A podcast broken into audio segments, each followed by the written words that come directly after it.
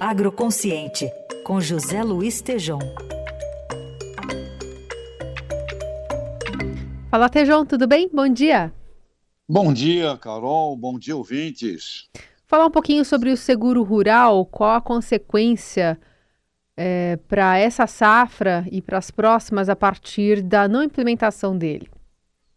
Pois é, Carol, existe né, o seguro rural, mas o que a gente não obteve foi a suplementação que foi pedida pelo Ministério da Agricultura, na casa de 2 bilhões de reais. O que ficou é 1 bilhão, isso é pouco, é insuficiente para uma atividade que vocês todos compreendem bem, nossos ouvintes, a céu aberto, problema climático, problema de pragas, doenças, ou seja, uma atividade que precisa de seguro rural. Né? Então, o seguro rural é a segurança do agricultor com relação aos fatores incontroláveis e não, não ocorreu a aprovação necessária para a suplementação que o Ministério da Agricultura tinha pedido, que era de 2 bilhões, ficou em 1, um, e eu pedi ao Ivan Vedequim, que foi secretário de Política Agrícola há 20 anos atrás, no Ministério com Roberto Rodrigues, onde eles iniciaram esse programa, e ele vai, eu pedi que ele comentasse exatamente os impactos disso com relação a, ao agronegócio brasileiro. Vamos ouvir o Ivan Vedequim, por favor, Carol.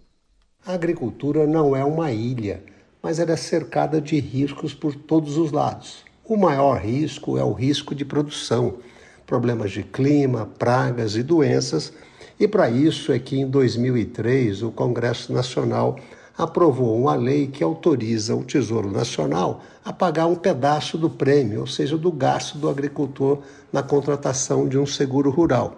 Esse programa foi crescendo de modo importante, mas ele empacou nos últimos anos porque o governo tem tido uma miopia, porque seria cada vez mais importante alavancar o seguro rural, que é como se fosse uma criança, é uma indústria nascente e é preciso que o governo coloque pelo menos 3 bilhões de reais por ano.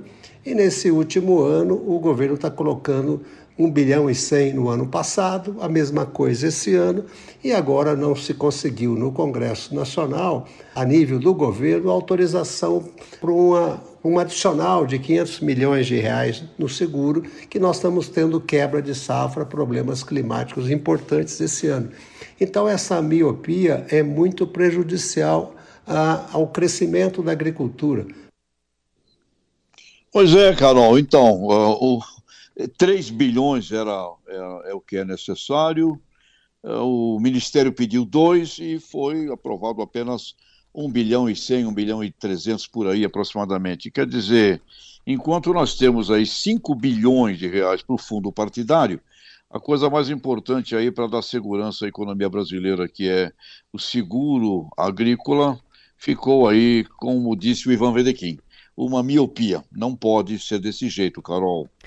É, e 5 bi é equivalente ao que se gastou numa eleição presidencial, né, com governadores e tal. Agora para para municípios, né? É, é, uma, é, uma, é, uma, é uma, uma benesse que os próprios congressistas deram para eles mesmos, né? Pensando sempre no futuro. Pois é, então fundo partidário eh, legal, robusto e a suplementação para o seguro rural, não, está é. errado. Agora, eu queria aproveitar e desejar aqui um ótimo Natal, né? Um grande Natal para você, Carol, para o nosso amigo Heisen, que está com a gente aí o ano inteiro, para o time aí do Jornal Eldorado, o Nelson, a Laís, o Moacir, esse grupo aí que mantém essa coisa viva, maravilhosa, todas as manhãs no nosso país. Parabéns, Feliz Natal ao time Jornal Eldorado. Obrigada também pela parceria por mais esse ano, viu, Tejon? Boas festas para você.